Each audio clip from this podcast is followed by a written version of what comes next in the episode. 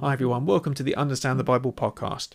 If you had to pick one word to sum up the Christian life, which word would it be?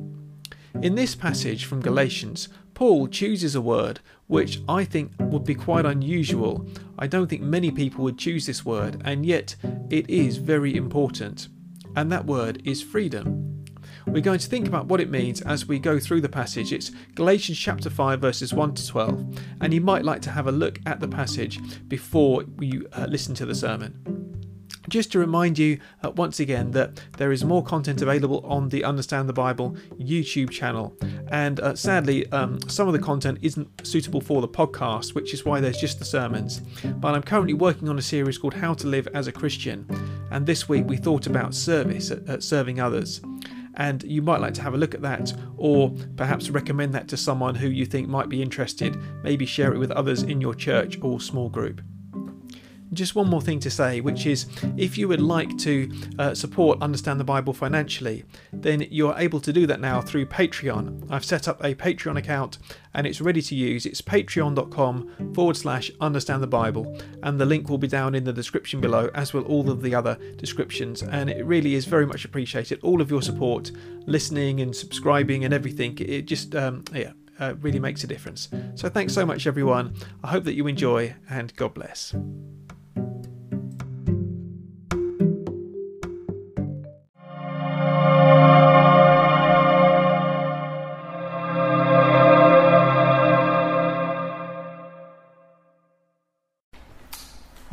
Had to pick one word to sum up the Christian life, what would that word be? Love. Love?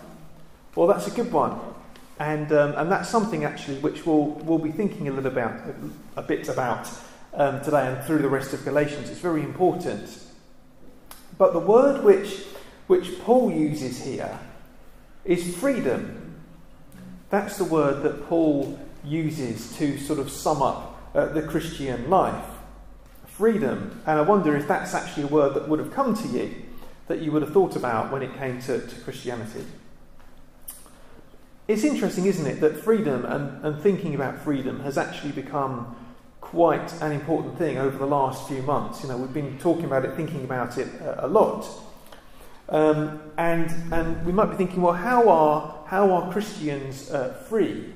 You know, what, uh, what, what does that mean? Well, let's look into that uh, in this passage. Because Paul begins, he says, It is for freedom that Christ has set us free. And stand firm then, and do not let yourselves be burdened again by a yoke of slavery. So, what he is saying is that, as we've seen several times over the past few weeks, that the law is slavery. The law is slavery. That's what Paul has been, uh, has been saying all the way through.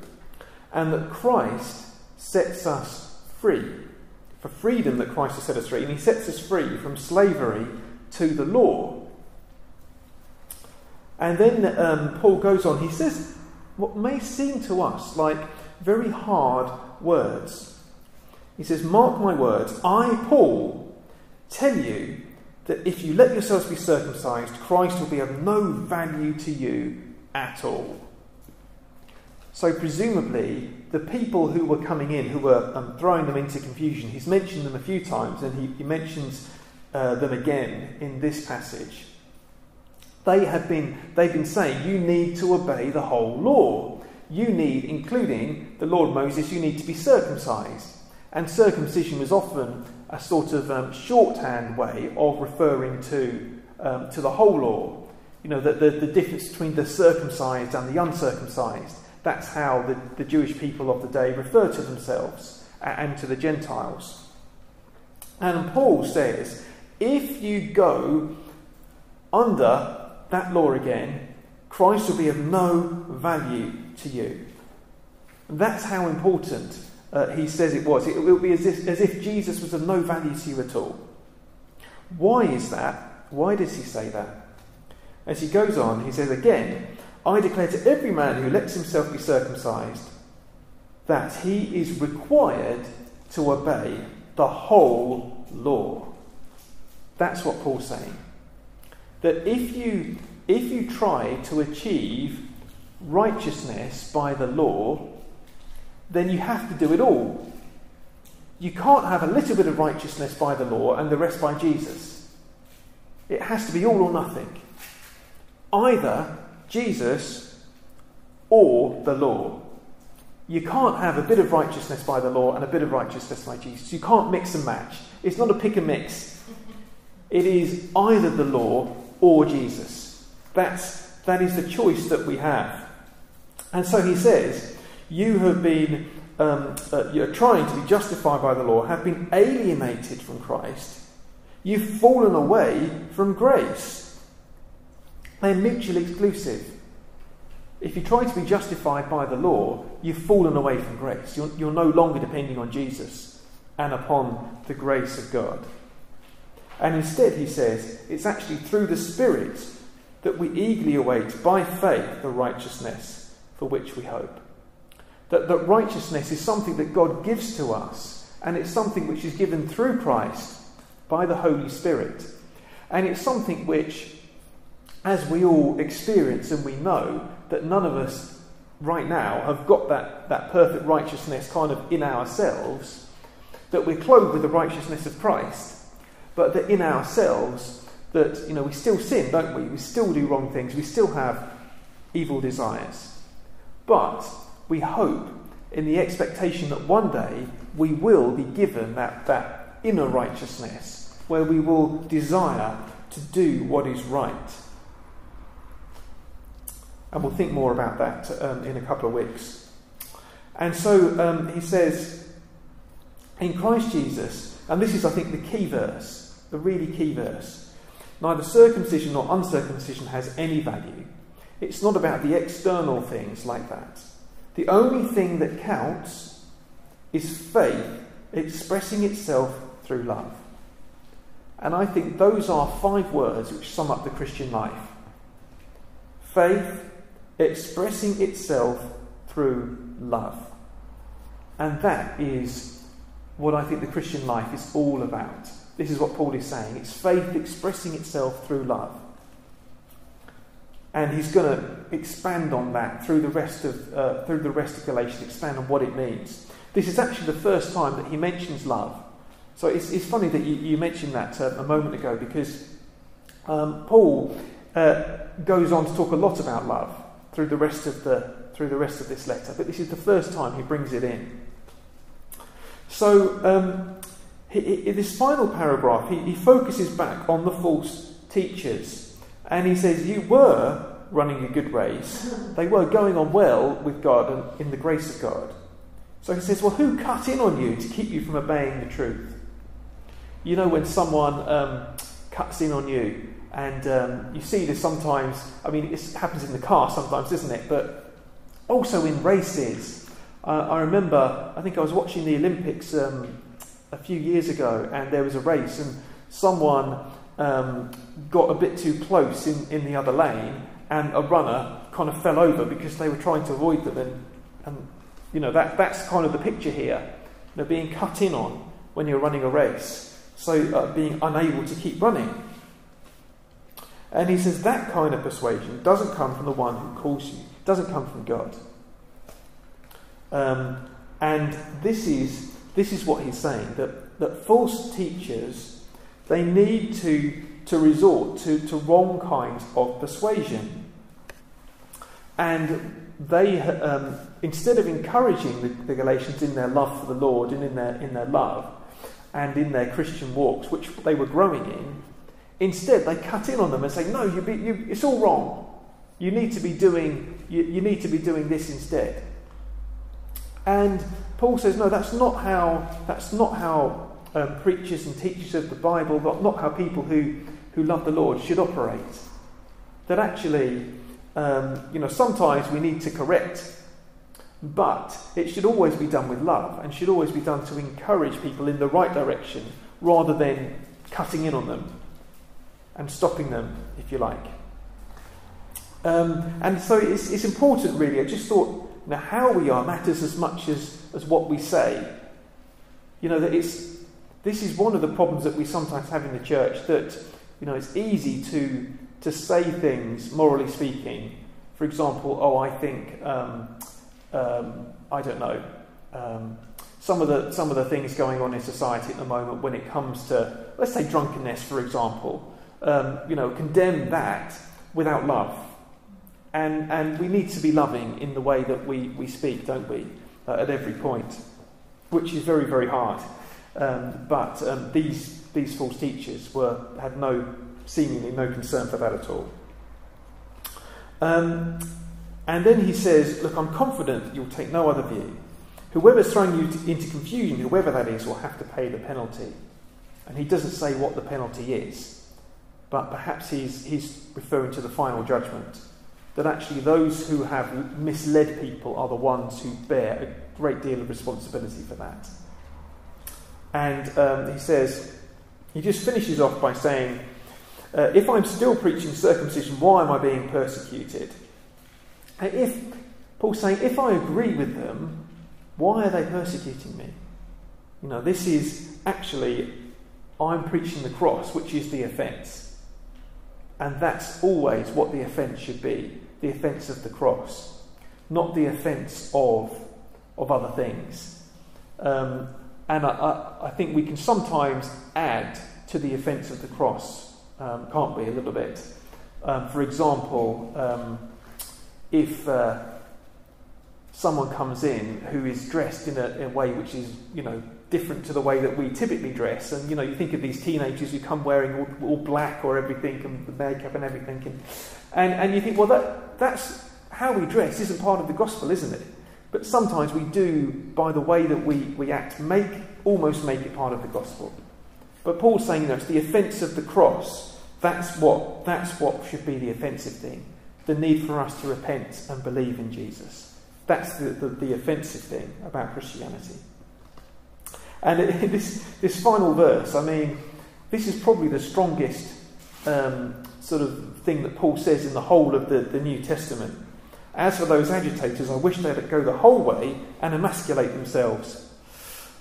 Um, and you think, oh gosh, Paul, you know, it's a bit strong, isn't it? It's a little bit hard.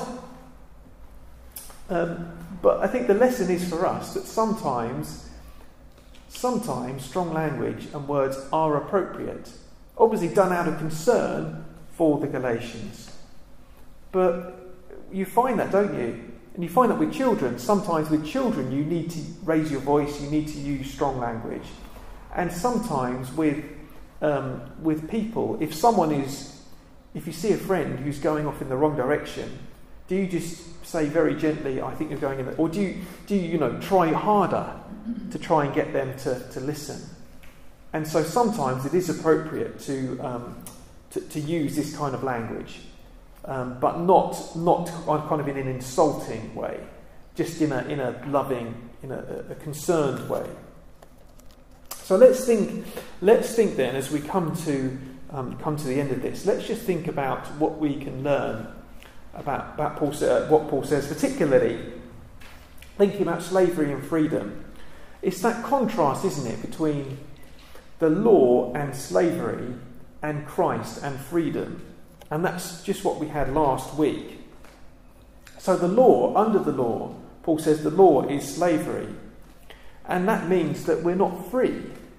We're not free. We have to do X, Y, and Z, uh, uh, or you are not saved. Where does the focus come under the law? The focus is actually on our own efforts, isn't it? Because if we are if we are focused on obedience to the law, then we're focused on ourselves and our own efforts. And usually it's a focus on not doing something to someone else. No, thou shalt not murder, thou shalt not commit adultery. So we focus on holding back. And that's the problem with the law, that it puts the focus on ourselves and on our obedience rather than actually um, loving others. And that is the problem with, which is why Paul says the law is slavery. Perhaps it's out of fear of punishment. And perhaps it's a, a, a desire to feel like we are righteous in ourselves. And we all have that, sadly, we all have that desire, don't we, for self righteousness. Um, Now, can you recognize that attitude?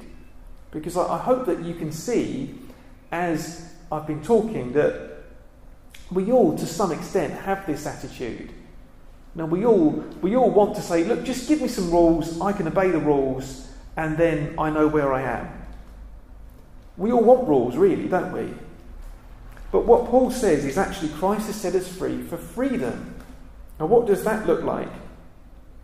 What it means is that our desires are transformed by the Holy Spirit. It means that He changes what we want.